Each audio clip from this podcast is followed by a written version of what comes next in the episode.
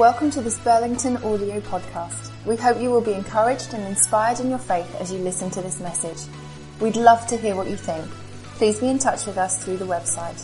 More information and many more podcasts are all at burlingtonbaptist.org.uk. Thanks for listening.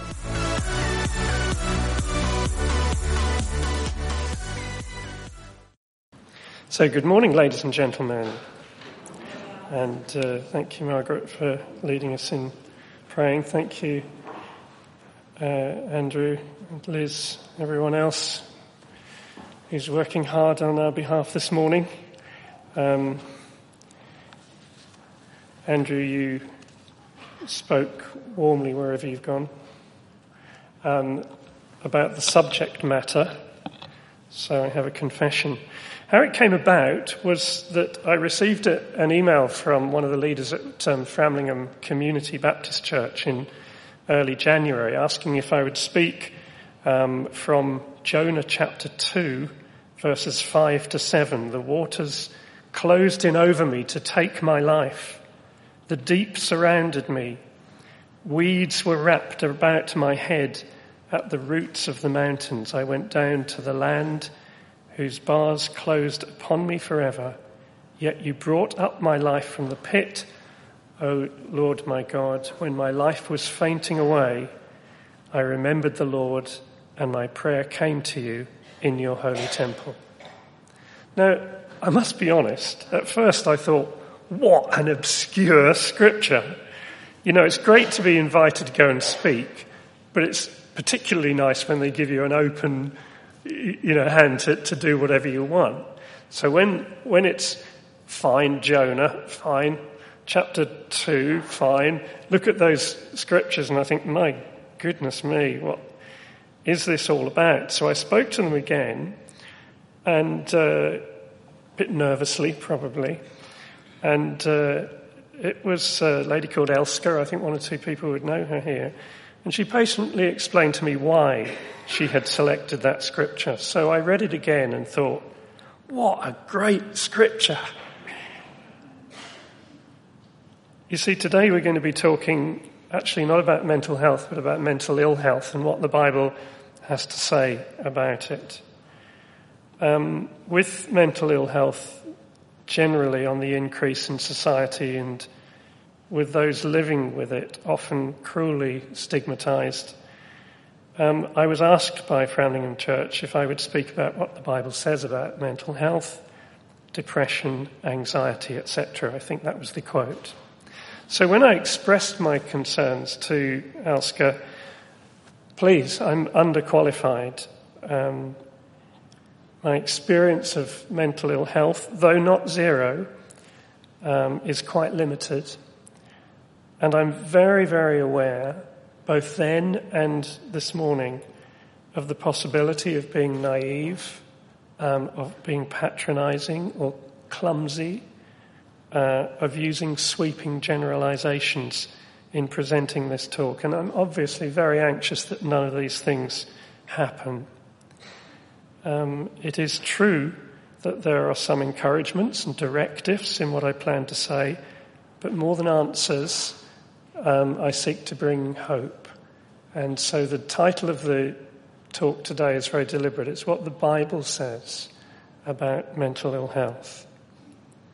Now, within my own family, I meant to get a prop out. What would you take to a desert island if you had to take two or three things? Yeah, a big speedboat, I know. But um, strangely, and you may think quite bizarrely, I would take these really ancient uh, mementos because they reflect a wonderful, wonderful testimony um, of how God can rescue people with significant mental ill health need. And in this book, really ancient, New Life, New Lifestyle, Michael Green, one of many, many books that he's written, um, I find my father's testimony, um, which I haven't got time to read you this morning, but uh, that and this reflect um, that, that this is this is actually what God used in the middle of the night one hot July night to actually cause him to repent and come to Christ. But it's for another day, I'll tell the story. But enough to say that at the time he was in a um, mental institution in Belmont in Surrey from Monday to Friday every week. And I only, as an eight year old, only saw him at weekends. Uh, uh, which was pretty traumatic. I desperately wanted him to come home, but then by the end of the weekend, everything was so chaotic. You know, I thought perhaps it's time for him to go back. Now that's the context in which my father came to Christ, gave his life to Jesus, and I am quite convinced that not only did he receive salvation that night, um, but deliverance, and that God absolutely rescued him. So I have got some glorious testimony um, I was asking, I think, um, Barbara, you remember him, and uh, maybe, maybe one or two others do, but it's more than 30 years since he died. But even, even after 30 years after his death, I have had people come to me and hear my surname. You say, You're not related to Peter Cutting, are you? Oh, and tears in their eyes, and how he either led them to Christ or really, really helped them as a you know, when they were young, etc. And there's people all over Suffolk um, who have that as part of their testimony. I'm so proud of him. But I'm so proud of Jesus um, to be able to rescue him not only from mental ill health, I'm telling more of the story than I planned to, um, but from affairs and a terrible stammer. He was a 50s junkie on pep pills, etc. And that one time of kneeling down and repenting and asking Jesus to come into his life. Um, so I have a, uh, it was, was utterly transforming. So I have a very dysfunctional, memories of a very dysfunctional naught to eight years old and radically Christian eight to whatever years old as a child. So, um, but let's get back to our subject. Um, just a bit of a definition of mental disorder also called mental illness or psychiatric disorder, is a diagnosis by a mental health professional of a behavioral or mental pattern that may cause suffering or a poor ability to function in life. Such features may be persistent, relapsing or remitting, or occur as a single episode, and signs and symptoms vary widely between specific disorders. The causes of mental disorder are often unclear Mental disorders are usually defined by a combination of how a person behaves, how they feel, how they perceive and think. This may be associated with particular re- regions or functions of the brain, often in a social context. Common mental disorders include depression, which affect 400 million, dementia, which affect about 35 million, and schizophrenia, which affect about 21 million people uh, globally. So stigma and discrimination can add to the suffering and disability associated with mental disorders, leading to various social movements attempting to increase understanding and challenge social exclusion. So we know what we're talking about. You, I, I, don't think I would have put things in those words particularly, but you know that's the area, and you can see it's such a huge, huge subject that how can we possibly do it justice in one talk? So what does the Bible have to say about it? Expressions um, used for mental ill health conditions have obviously changed so much over the years. Uh, there's no specific mention of many of the words we tend to use in 2017, for example, mental health or depression, or talk of emotional, psychological states, or talk of dementia, schizophrenia, etc. But there are many scriptures uh, where the writer speaks from deep anguish of the soul and where things or what society deems to be rational things just don't make sense um, to, to, to, to certain people in their minds. Now, that is sometimes from my reading of the scriptures as a result of sin.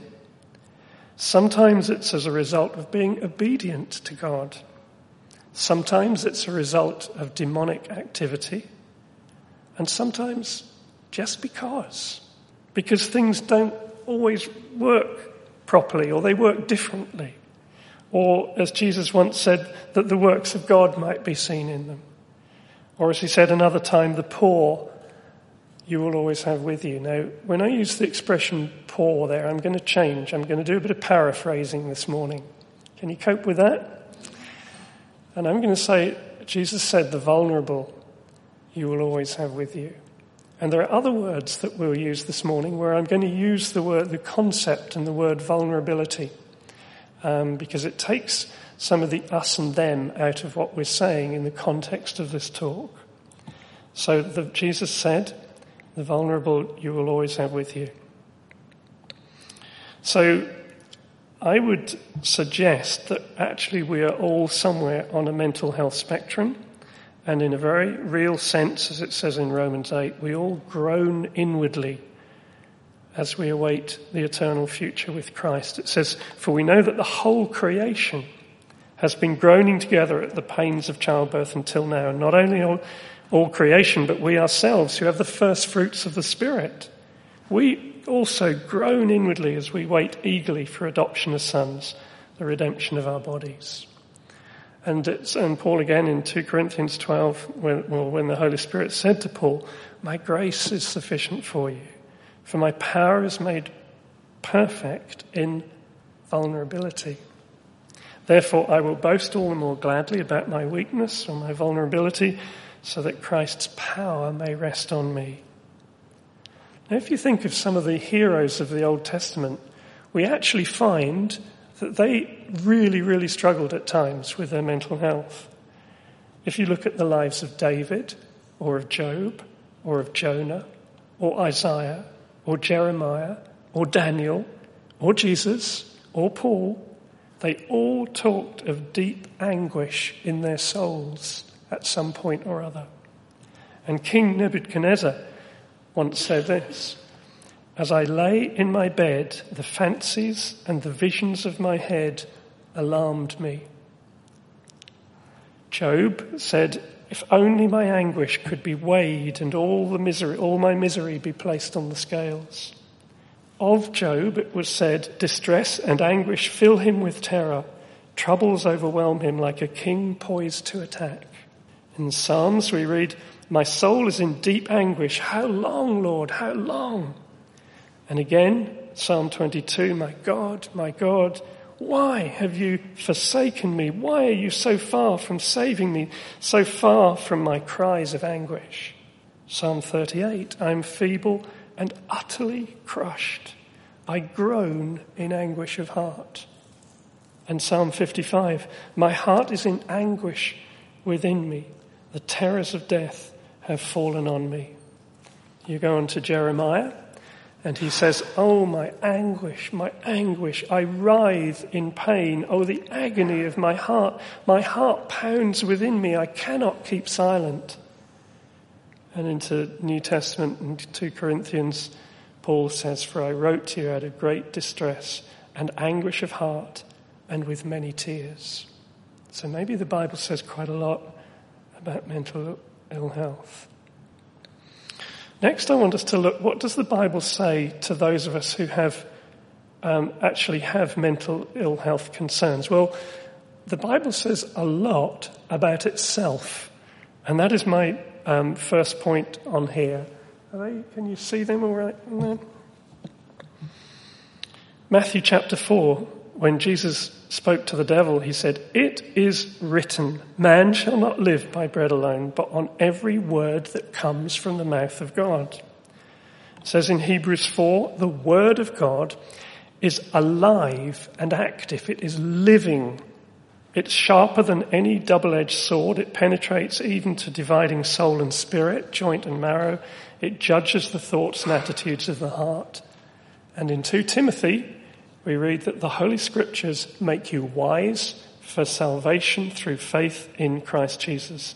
It's God breathed and useful for teaching, rebuking, correcting, training in righteousness, so the servant of God may be thoroughly equipped for every good work. Now, from the Anglican Book of Prayer, on the second Sunday in Advent, the liturgy includes a prayer called the Collect for the Day and you might be familiar with it. It says, Blessed Lord, who caused all Holy Scripture to be written for our learning, grant us so to hear them, read, mark, learn, and inwardly digest them, that we may embrace and ever hold fast the blessed hope of everlasting life which you have given us in our Saviour Jesus Christ. Amen. In other words, the Word of God is so powerful. And I want to encourage you to confess the Word of God, to read it out loud, to meditate on it, and to ask the Lord Jesus to fill you with the Holy Spirit so that you no longer have merely a cerebral or academic or rational view of the Scriptures.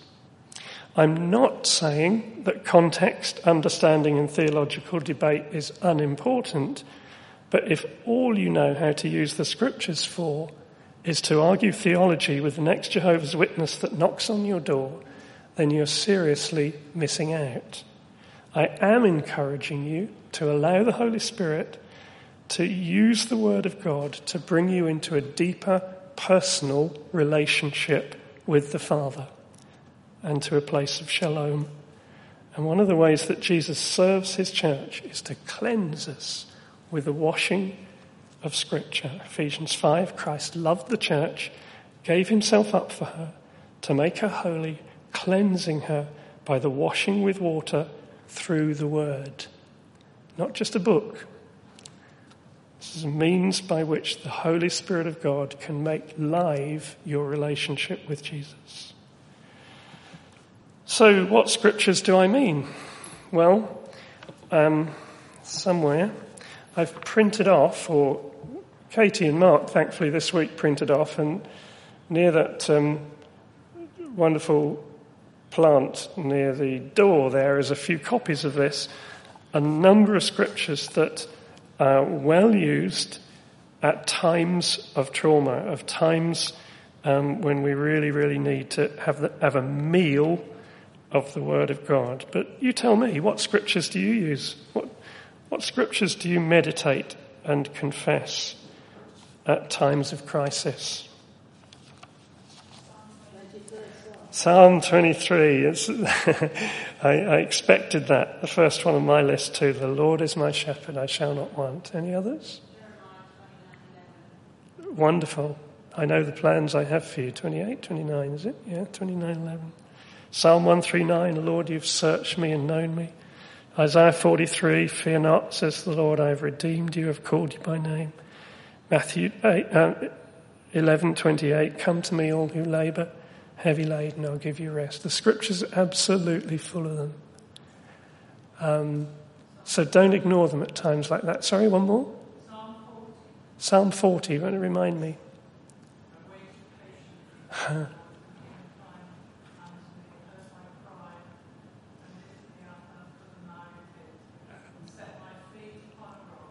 Super. How wonderful. Psalm 40. wonderful. We've all got them. This is great. Well, add them to my collection there, please. So, do you hear what we're saying? The living weight of the Word of God. It is a substance for us at moments like that. So please do not, um, you know, think minimally or cerebrally about the Word of God um, Holy Spirit really comes and uses it. Second of these headings, bring praise and worship to God. Psalm 22 verse 3, it's sometimes I think misquoted a bit, but it suggests that God inhabits the praise of Israel or inhabits the praise of his people. Again, just as the word of God is living and active, literally engages us with God himself, so does our praise. It is not purely a thing that we ought to do. It's not purely the songs we sing on the Sunday morning. It actually enables fellowship and intimacy with the Father and makes us more aware of Him than of ourselves. Come on, Alan. You're talking about my state of mental ill health. I can hardly string a couple of words together. I think many of us have known that. Times like that. Just say the name of Jesus. And get two syllables out in a gasp within the anguish. Proverbs 18, verse 10 says, the name of the Lord is a strong tower. The righteous run into it and they are saved. The righteous can limp into it, but they get saved. Just say the name of Jesus. Thirdly, I suggest that we seek godly counsel and or specialist ministry. James 5, is anyone among you suffering, anyone sick, let him call for the elders of the church.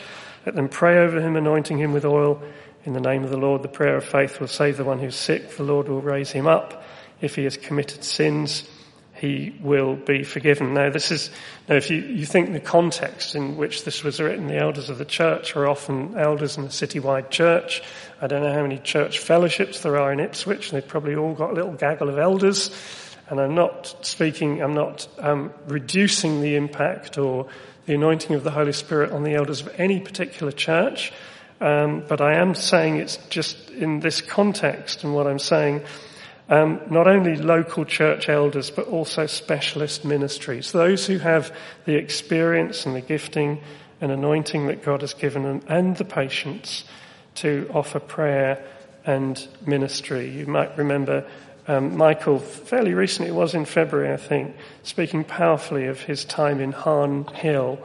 Um, things are not utterly and totally resolved, um, but it was a very strong testimony of the impact that, from, from, that can be had through specialist uh, ministry. Just one caveat on that. Um, please don't seek specialist people out as an alternative to the other things that I'm saying. And then finally, on this little section, simply this surround yourself with godly friends. I've always been impressed by another fairly obscure scripture, uh, um, Proverbs 18 and verse 1. And I think it's in the Revised Standard Version. It says, He who is estranged seeks pretexts to break out against all sound judgment. In other words, if I isolate myself, then within myself, I will, I will get to a point, I will convince myself of some pretty irrational thoughts. We are not designed to be isolated. I'll say it again. He who is estranged seeks pretexts to break out against all sound judgment. So simply I'm saying let's surround ourselves with godly friends. So what does the Bible have to say to those who seek to support those with mental ill health? Well, it says to be patient, to be kind, to be truthful, to oppose and dismantle stigma, to have faith and pray, including deliverance, I would simply say, please don't be a cheerleader. Don't be victorious and triumphalist and right all the time. And please don't assume that reason or logic will change very much, um, at least quickly. You see, when I'm convinced I'm a pair of curtains, the last thing I need is for someone to tell me to pull myself together. Groan here. So pray for one another. Bring people to Jesus, just like they did Matthew 4. So Jesus' fame spread. They brought him all the sick, all those affected, afflicted, sorry, with various diseases and pains, those oppressed by demons, and he healed them. Let's pray for one another. Let's bring people to Jesus. 3 John 1 says, Beloved, I pray that all may go well with you, that you may be in good health as it goes well with your soul. Secondly, understand, please, that this is a spiritual battle. Ephesians 6, we do not wrestle against flesh and blood, but against rulers, authorities, against cosmic powers over this present darkness, against the spiritual forces of evil in the heavenly places. Matthew 17, man came to Jesus, said, Lord, have mercy on my son. He's an epileptic and he suffers terribly. He often falls into the fire and often into the water. And Jesus answered, bring him here to me. Jesus rebuked the demon and it came out of him, and the boy was healed instantly. And really, I think to wrap this bit up, have a humble and inclusive attitude. Is any of this rocket science? It's pretty simple and straightforward, isn't it? I'm not saying the issues are simple and straightforward. I really, really appreciate that they're hugely complex. So here, uh, as with all of this talk, I really just want to, to give pointers. I want to lay foundations. As I said earlier, I want to give hope. Acts 20. In all things I have shown you, said Paul, that by working hard in this way we must help the vulnerable. And remember the words of the Lord Jesus, how he himself said, it's more blessed to give than to receive. Romans 12, live in harmony with one another. Do not be haughty, but associate with the vulnerable. Never be wise in your own sight. Matthew 25, when did we see you sick or in prison visit you? King will answer them, truly I say to you, as you did it to one of the most vulnerable of these my brothers, you did it to me. And as we read before, John chapter 12, Jesus said, the vulnerable you will always have with you. Now, I suggest to you that actually our society is so ruthless, so task focused, so cynical, irritable, impatient. It puts me under increasing pressure to perform, to perform well, to perform now. And where I cannot manage to do that, I'm deemed to be non-productive or a burden. And yet our society, I suggest, desperately needs those who are vulnerable. Those who not only need discipleship, but genuinely need care and support. The frail elderly, the orphan, the widow, the refugee, those with a significant learning disability, those with mental ill health. The church is a hospital, a school, and an army in equal measure. I'd love to unpack that one a bit more some other time. It is a hospital, a school, and an army in equal measure. Let it train brilliantly and let it fight hard, but let it offer healing as well. I desire mercy, says the Lord. You see, I need those who are perceived to be vulnerable as much as they need me. If I don't have those who are vulnerable within my close sphere of friends and neighbours, I become selfish, cliquey, thin of spirit.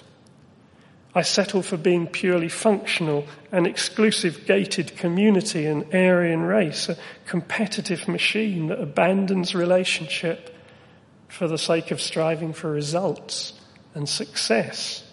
And, the most dreadful of expressions, continual improvement. God help us. No wonder stress related sick leave is on the increase. So, if you count yourselves among the poor this morning, if you count yourselves to be among the vulnerable this morning, poor in spirit, poor in mind, poor in body, I salute you.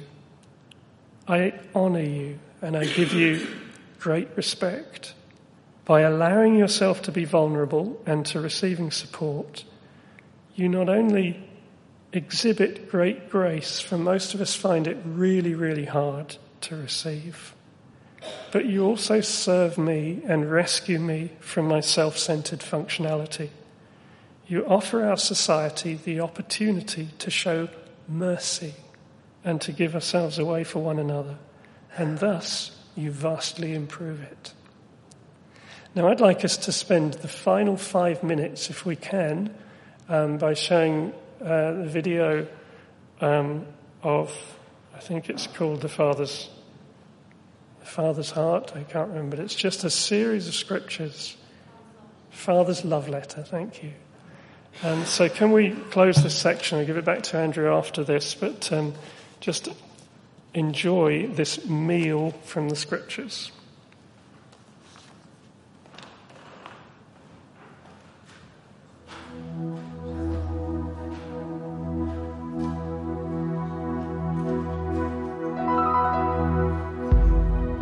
Words you are about to experience are true. They will change your life if you let them. For they come from the very heart of God. He loves you, and He is the Father you have been looking for all your life. This is His love letter to you.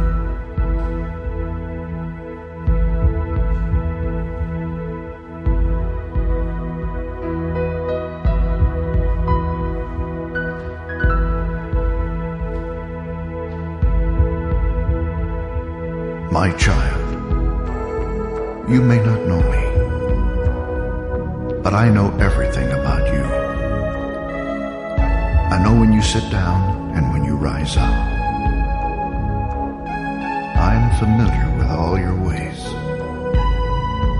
Even the very hairs on your head are numbered, for you were made in my image. In me you live and move and have your being, for you are my offspring. I knew you even before you were conceived. I chose you when I planned creation. You were not a mistake, for all your days are written. I determined the exact time of your birth and where you would live. You are fearfully and wonderfully made. I knit you together in your mother's womb and brought you forth on the day you were born. I have been misrepresented by those who don't know me. I am not distant and angry, but am the complete expression of love. And it is my desire to lavish my love on you, simply because you are my child and I am your father. I offer you more than your earthly father ever could, for I am the perfect father. Every good gift that you receive comes from my hand, for I am your provider and I meet all your needs.